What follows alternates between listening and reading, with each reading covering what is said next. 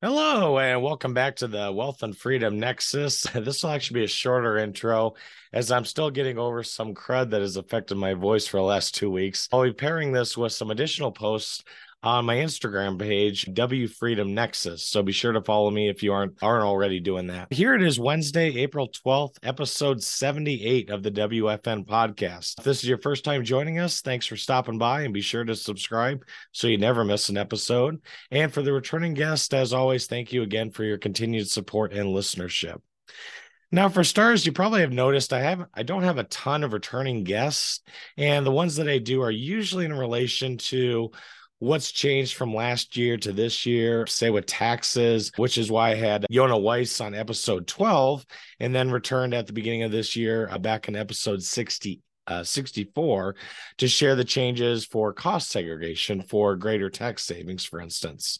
Now, today's guest was with us last year for episode 24, sharing some tips on how to create wealth and maximizing your returns with short term rentals on, say, Airbnb or VRBO. Tim Hubbard is coming back to share his story as a digital nomad, if you will, as he spends a lot of time in the South American country of Colombia.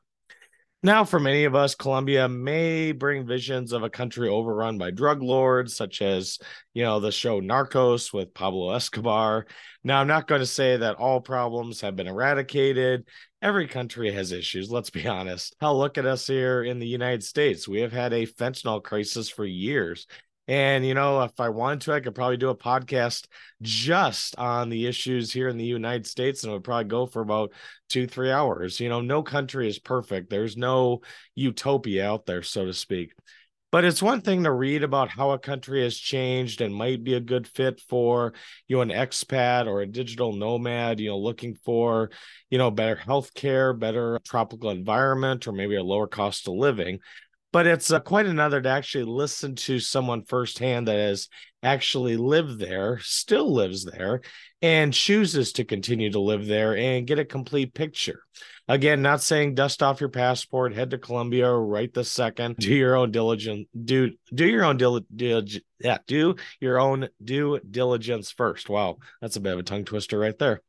So, with that, this is our seventh country spotlight after Belize, Nicaragua, Panama, Puerto Rico, Cyprus, and Cambodia previously, which we will get into after a word from our sponsors.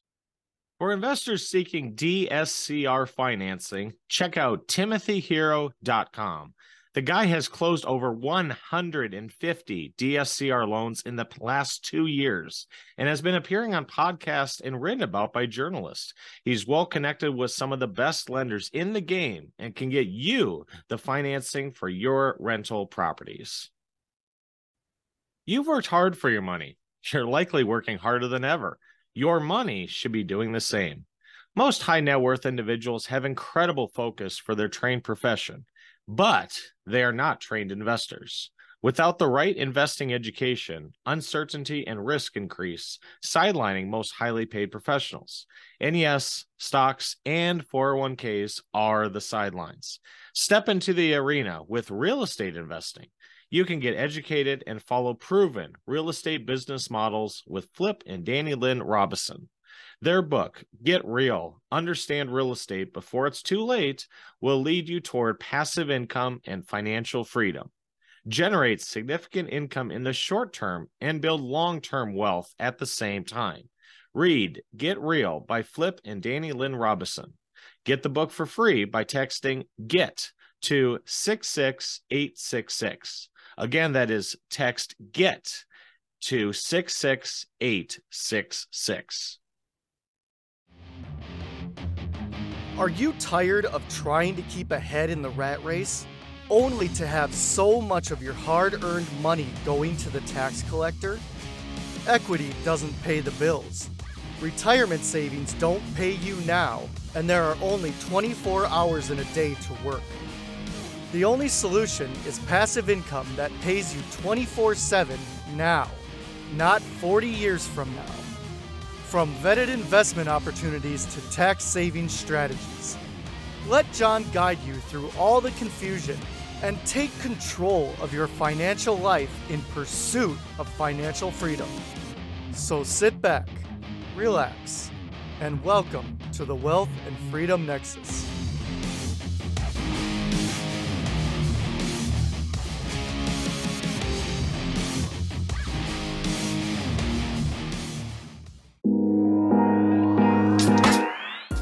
Sick and tired of your day job?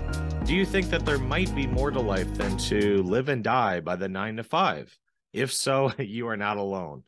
I left my safe and secure job in 2019, and since then, I have met many entrepreneurs that have done the same thing.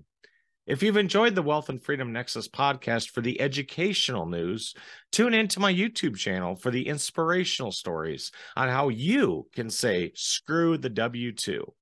Go to youtube.com backslash W Freedom Nexus and look for the Screw the W2 playlist.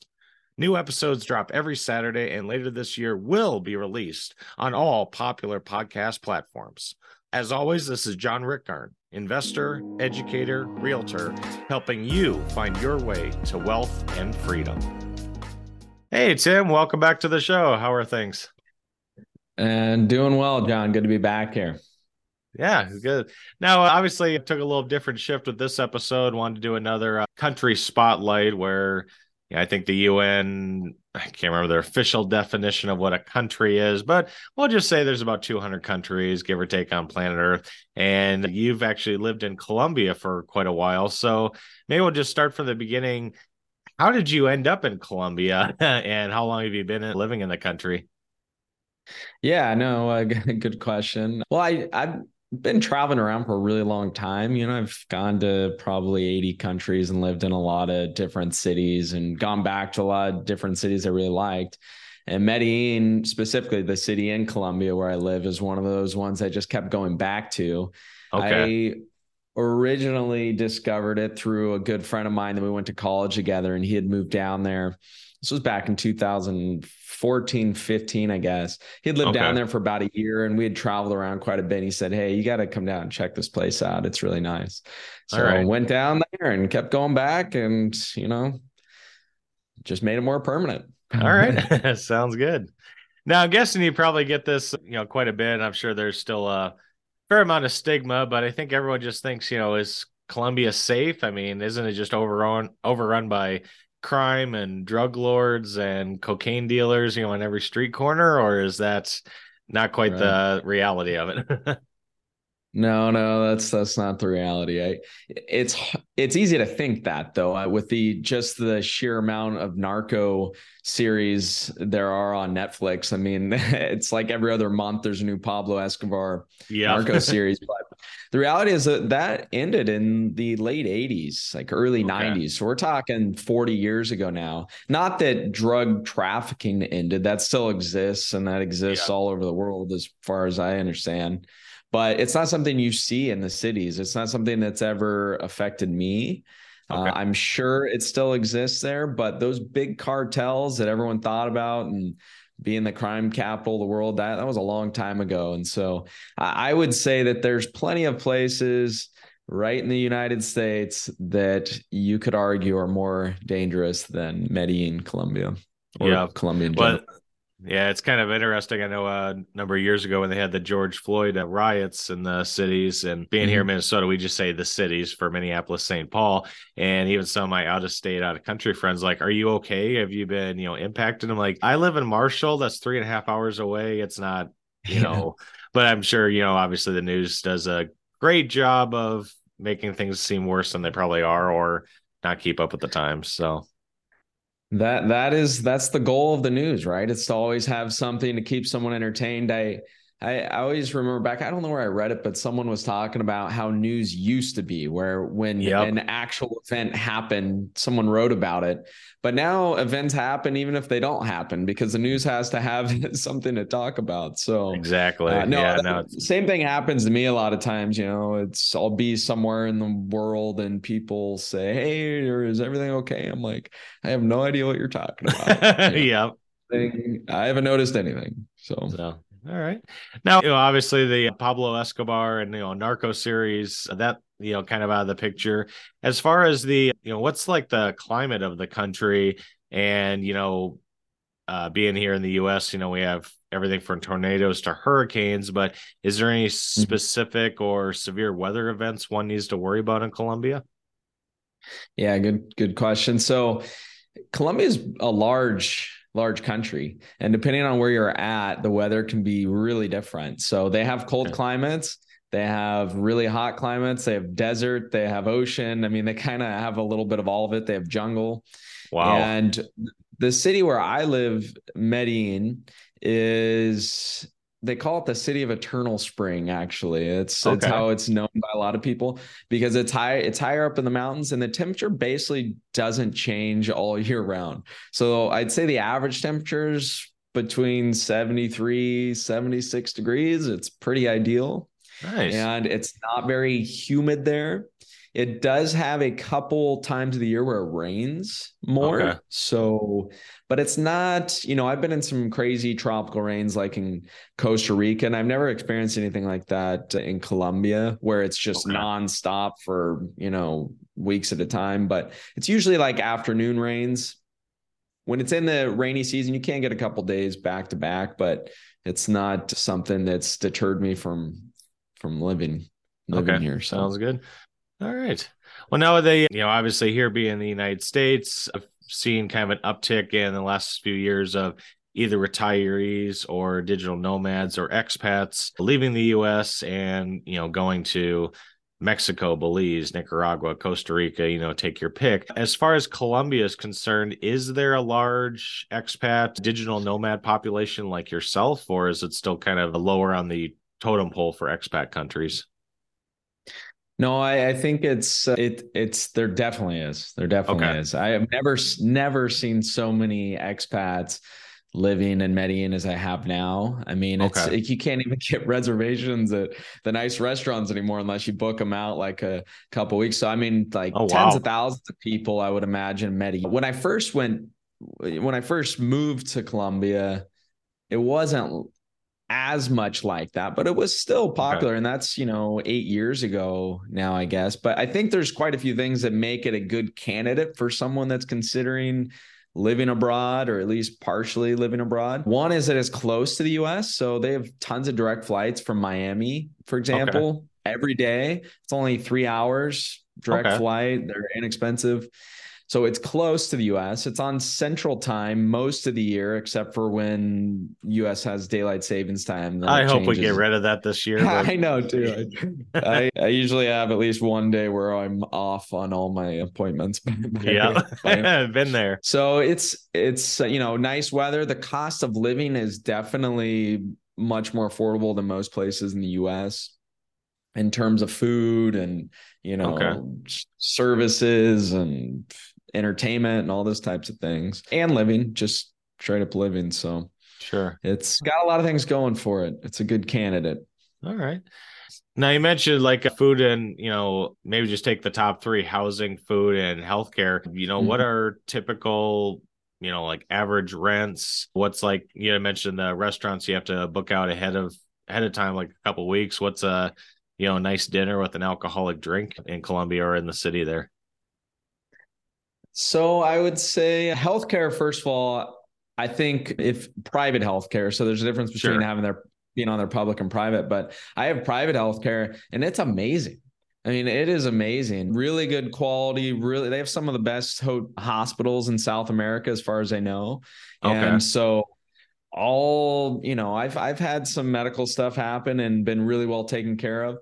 And my private policy, I want to say is like $90 a month, maybe. Wow. And, you know, I'm a healthy, relatively younger individual. So, but I, I don't think that that goes up too much higher. And I mean, it's, it's really good healthcare. You've got someone I call my agent, say, Hey, I want to do this. And she just coordinates, you know, with the doctors and does all that. And, and it doesn't take forever. So that's really nice. Uh, okay. Uh, food, I would say there's an interesting thing with when we like compare food and then alcoholic drinks. So first of all, if you're in the really kind of I guess I would say touristy area, the most expensive part of the city, which is Poblado. There's a couple parts now, but the the place where I live is called Poblado, and it's it's got the nicest restaurants in town and and good quality restaurants too. So everything from steaks to you know Uh, I wouldn't say their seafood is as good as a place that's next to the coast. Like the okay. seafood on the coast in Colombia, I think is better just because it's in the middle of the country. Sure. But they've definitely stepped up their restaurant game and they have some really good restaurants. So the interesting thing is like you might go and get a really good steak and the food's really good too, I should say, because a lot of it's more locally sourced and it's not coming from giant uh, farms and you know sure all being fed the same thing stuff like that but uh, you might get a, a, really good steak for like 15 20 bucks at a nice restaurant i mean we're talking like some of the, the nicest restaurants in town which are nice but then you might get a gin and tonic that's also $15 okay so there's like it's it's really weird. Like sometimes the drinks are almost just as much as the dinner. Um, gotcha. But not everywhere. And so in the most expensive part of town, you could go out, have an amazing dinner, have a couple drinks, and like $50 max a lot of times is going to give you tons and tons of options. Okay. But then you can go the other spectrum. And if you really want to live inexpensively, I mean, you can go out to lunch and spend five bucks, you know, gotcha. and or, or less. Sure. So okay, so I think it tackles healthcare and and food in general. They also have a lot of nice services too, John. Like you know, if I want to order groceries, I just use a service and someone delivers it to my door. Oh, nice. So, so kind of like the I'll, U.S. within our Instacart, Uber Eats, DoorDash, whatnot. Exactly, exactly. They have a company called Rappi, which actually started in Colombia. Now it's, from what I understand, like it was valued at over two billion dollars. It's a really big oh, company. wow yeah throughout south america. And so that you can you can use it for all kinds of services. Like you know i was moving recently from one place to the next and i needed moving boxes. And so i go on the app and say hey can you go get someone goes to the the home improvement store and gets moving boxes and deliver them delivers them to my door for nice. really inexpensive so services and things like that are very expensive. I mean, I have okay. a housekeeper that uh, it's maybe 30, 20, 30 bucks each time she comes. She comes once a week. Okay. And that's that's normal. I think the normal salary for most Colombians is like $300 a month US dollars. So wow. very low very okay. low. So any sort of labor related thing is going to be much, much less expensive than in the US. The living situation is a little different now with the giant influx of people coming in uh, okay. uh, and wanting to live there.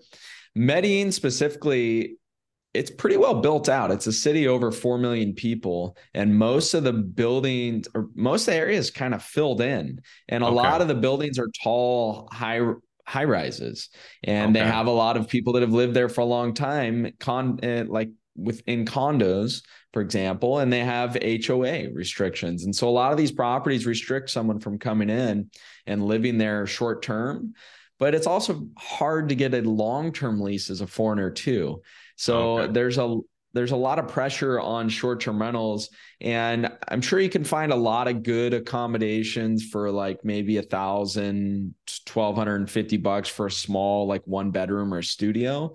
But you could also spend like four grand a month five you know for a for a nicer two bed three bed type place just because okay. there's so much demand now on short-term rentals. Gotcha. Okay. Makes yeah. sense no, looking back, Tim, I know you and I first met in person at the Real Estate Guys Summit in Belize back in 2021. Right. And now Belize I really like because, you know, English is the primary language and very widely spoken. Is that the same case in Colombia or do you have to brush up on your Espanol there? You got to brush up on your Espanol. Yeah, it's, right. it's, not it's not quite there yet. I would say Bogota, the, the capital, has a lot more English speakers than Medellin. But again, if you're in the the much more touristy area, more people are going to speak English. But you go outside of that, and English isn't going to be super common. Okay. You know, it's interesting though. Like my my best friends are uh, expats, also. You know, that have moved okay. from all over the world, which is a the the cool thing and it keeps it interesting. People, a lot of people have landed on Medellin as a place to live and from all over the world. So I, my background used to always be real estate, real estate, real estate. You know, all my friends were coming from some sort of real estate background. And now I've got friends that are doing all different types of things, running businesses remotely from all over the place. Okay. And so a lot of times I'm speaking English with just my friends, you know. Gotcha. You go out to the restaurants and stuff, and they're going to understand you at the nicer restaurants and speak okay. a little more English there too. All right. Or worst case, I just get the Duolingo app or uh, get a good Google Translator. yeah, Google's pretty impressive now with their their translator. I mean, I've used it recently too in, in places where my, my Spanish is pretty good now, but like in Thailand, for example, example, oh. or I went to Ukraine a couple years ago before everything's that's going on there now. And I remember looking at the menu and it was in Russian Oof. and there was no no pictures, nothing like that. Right. Like, oh gosh. you, you pull your your Google translator out now and you can just hold your camera over different languages and it will translate it in real time. It is the craziest wow. thing. Yeah, even from, you know, Russian, whatever, Chinese, whatever happens to be. So the translator is pretty good now. But if you're going to actually live somewhere, it's definitely worth learning the language. Yeah. Not maybe because you need to, but you can just connect with everyone so much better than you can if you're always having to to translate something. All right. Sounds good. Now, as we round this out, Tim, you know, just thinking for anyone out there, maybe not so much a retiree, but maybe an expat, you know, digital nomad, which, you know, COVID kind of exacerbated that. For mm-hmm. anyone out there that's looking to, you know, start a business, move their business, expand their business, etc., and then settle in Colombia, how business friendly is the, you know, the country as a whole, or maybe like individually some of the cities? So they just got a new president who is not uh, business as business friendly as the prior president. It hasn't affected me in any way, and from what I understand, okay. even though he is not as business friendly, there is still he doesn't have enough of the house to actually make decisions that are really impact but you know you never know i think one of the things that i like about colombia is that it's still there's so much opportunity there still. I mean, it is definitely less developed than the US, and there's just still a lot of opportunity there and it's just easier to to do things so real estate construction for example they have all of their properties especially in the the higher tourism areas it's all zoned out online you can go on the computer with the city and you can see what's allowed there and they have okay. a permitting process but they don't have like unnecessary stuff, you know, where there's like two years of regulations before you embark on a business opportunity. So gotcha. I really like that about it. Still hard to say what it'll be like in the future, but I, I think there's a lot of opportunity there. Okay. So it's not like the uh, People's Republic of California, where I think I read on average it's, I think it was like $36,000 to set up like even just a, you know, like a taco stand or a regular business. yeah. Yeah. I'm from California originally. And so I'm, have been through some of those fun loops, you know, gotcha. trying to accomplish things and stuff. So no, I would say it's not like that. Gotcha. Good to know. So, all right. Well, as a final note, Tim, and again, I want to, you know, thank you for the time to join us on the podcast here. If anyone's interested in reaching out, learning more about you and your company, and maybe even, you know, some deeper questions that we didn't cover about Colombia, what's the best mm-hmm. way to reach out and find you? Yeah, they can go to restmethods.com and okay. uh, I've got a bunch of resources on there on how to operate short-term rentals remotely. But I also have a podcast, Short Term Rental Riches, and you can find that on all the outlets. And I do talk about living remotely on there from time to time as well. So either one, they can they can find me there. Sounds good. And for those uh, listening, driving, working out, whatever, I'll have these all in the show notes as well for you to check out at your leisure. Tim, it's been great having you on the show again, and best of luck to you as you continue your business uh, down in Colombia. Thanks, Sean. Good to see you again. Thank you for listening. Be sure to share, rate, review, and subscribe on your favorite podcast platform. For more updates, check out www.wealthandfreedomnexus.com. Remember, nothing on this show should be considered tax, legal, investment, or professional advice. This show is produced solely for educational and informational purposes. Please consult an appropriate and licensed tax, legal, real estate, or business professional for specific advice for your situation. For distribution or publication rights or media interviews, please contact the host.